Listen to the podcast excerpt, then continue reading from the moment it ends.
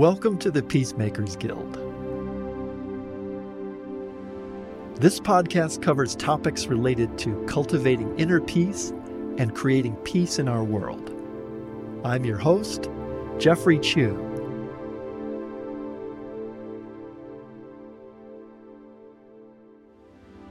In this week's episode, I'm going to talk about why worrying is a waste of time and energy.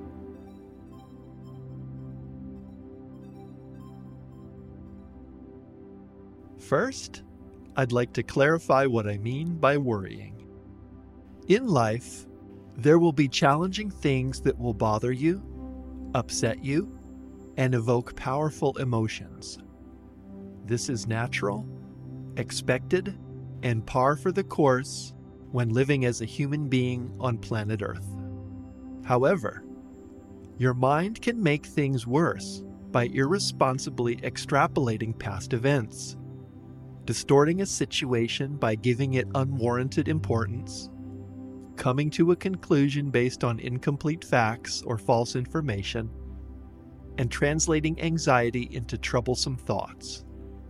It's these behaviors of the mind that make things worse that I'm referring to when I speak of worrying. Let's first consider how your mind can cause trouble by irresponsibly extrapolating past events. Suppose as you're leaving work late on a Friday evening, your boss tells you that she wants to speak with you first thing on Monday. The entire bus ride home, your mind is racing like a monkey jumping from branch to branch. Oh no, am I going to lose my job? How am I going to pay my rent? How will I pay for my tuition? I'm going to have to drop out of school and delay my degree. My parents will be disappointed in me. I'll let them down. Your mind races like this the entire weekend, and you're not able to enjoy yourself at all.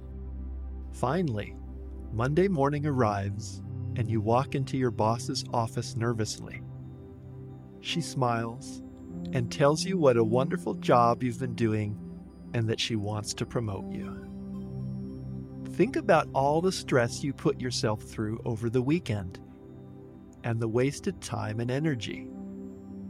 This could have been a weekend to relax, recharge, and enjoy life. But instead, you felt stressed out and frazzled. Wouldn't that be a waste of some potentially great weekend time? Now let's consider how your mind can blow things out of proportion Suppose you're very self conscious about the way you speak. Maybe you fumble over words sometimes. During a staff meeting, you accidentally mispronounce a coworker's last name and she laughs. After the meeting, you leave feeling very embarrassed and worry all night about negatively affecting her perception of you. The next day, you work up the courage to apologize to her for how you pronounced her last name yesterday. She says, Oh, I didn't think anything of it. My last name is kind of tricky to pronounce, anyways.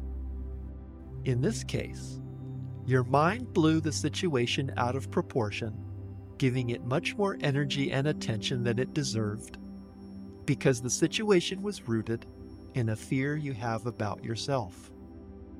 For some situations, it simply doesn't make sense to worry because you don't have enough information.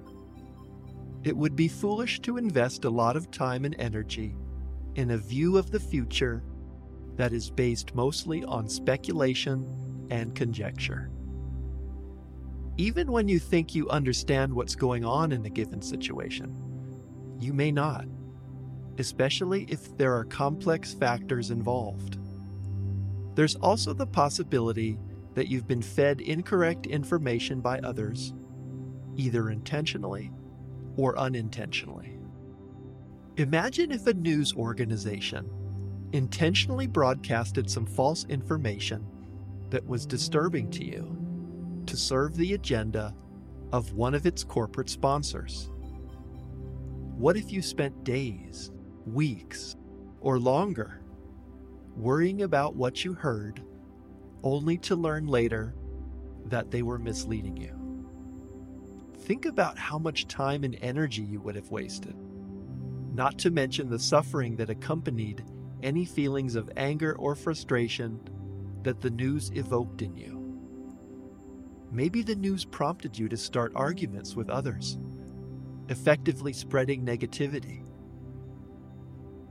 For some, lack of information causes concern and worry. But it's important to also consider that there may be favorable factors that you're unaware of that will positively affect an outcome. When reflecting on these various situations that were discussed so far, we can see that fear fuels worrying in the mechanism of the mind. Worrying is the mind taking fear and running with it. Fear of some undesirable change or event, fear that we may not be good enough or live up to expectations, fear of whatever. We can learn a lot about ourselves by examining what we fear. In this way, examining the subject matter of our worrying could potentially inform us about deep seated psychological issues that we need to address. But instead of allowing your mind to hijack your consciousness through worrying, consciously remind yourself that it is the nature of the mind to irresponsibly extrapolate, inappropriately blow things out of proportion, and run with incomplete information into wild speculation.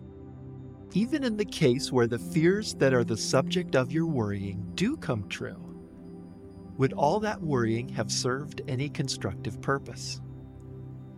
Even if it prompted you to plan effectively for the outcome could that planning have been conducted in a means that didn't involve the same amount of psychological suffering and distress? Also, understand that the mind has a tendency to get stuck, like a broken record. If you find your mind continuously revisiting a worry in a given moment, you need to change the pattern, or frequency, if you will, of your thoughts. Activities like prayer, meditation, yoga, and exercise may help you to get out of that mental rut. Of course, this is not to say to disregard the emotional aspect of the worrying. You should take a look at the subject matter of the worrying and possibly seek the help and guidance of a counselor. Worrying can also be a habit. In the past, I've observed that my mind has fixated on certain upcoming events in the future, generating stress leading up to those events. The events seem to take center stage in my mind, and I would think, oh, I'll be so relieved after this passes. Time and time again, what I noticed is that the event would pass, and there would be some temporary relief but my mind would have a tendency to latch onto something else to worry about. We can get used to living in a state of constant worrying, but through meditation, we can quiet our mind, and by shifting our focus to positive things in our lives and things we are passionate about, we can reshape our consciousness day by day to be more joyful and positive. Finally, Let's look at some strategies for dealing with worrying. Here's a simple breath meditation that you can try when your mind is caught up in worrying. First, sit down in a comfortable position and bring your attention to your breath. Slowly breathe in through your nostrils for six seconds, and then exhale through your mouth for another six seconds. Continue to do this for about 5 to 10 minutes. If there's something you're afraid of, try looking your fear right in the eyes and saying to yourself, So what if this happens? I'm a strong person. I can handle this. You may also try saying to yourself, I will live my truth to the best of my ability, which is all that I can do in any situation. Depending upon your beliefs, faith in a benevolent higher power such as God, the universe, supreme consciousness, whatever you call it, may offer comfort when worrying. Surrendering the situation to this higher power has the potential to release the burden that your mind is carrying. The Serenity Prayer embodies this idea. It goes like this God, grant me the serenity to accept the things I cannot change, courage to change the things I can, and wisdom to know the difference. If you tend to dwell on negative things, try making a concerted effort to think of the positive things in your life and the things that you love. Engaging yourself in activities that you are passionate about can have a positive and energizing effect on your consciousness. Lastly, volunteering and acts of service that help others can help create positive feelings of connection and belonging and get your mind off of your own troubles and thoughts. Thank you for listening to this week's podcast, and peace be with you.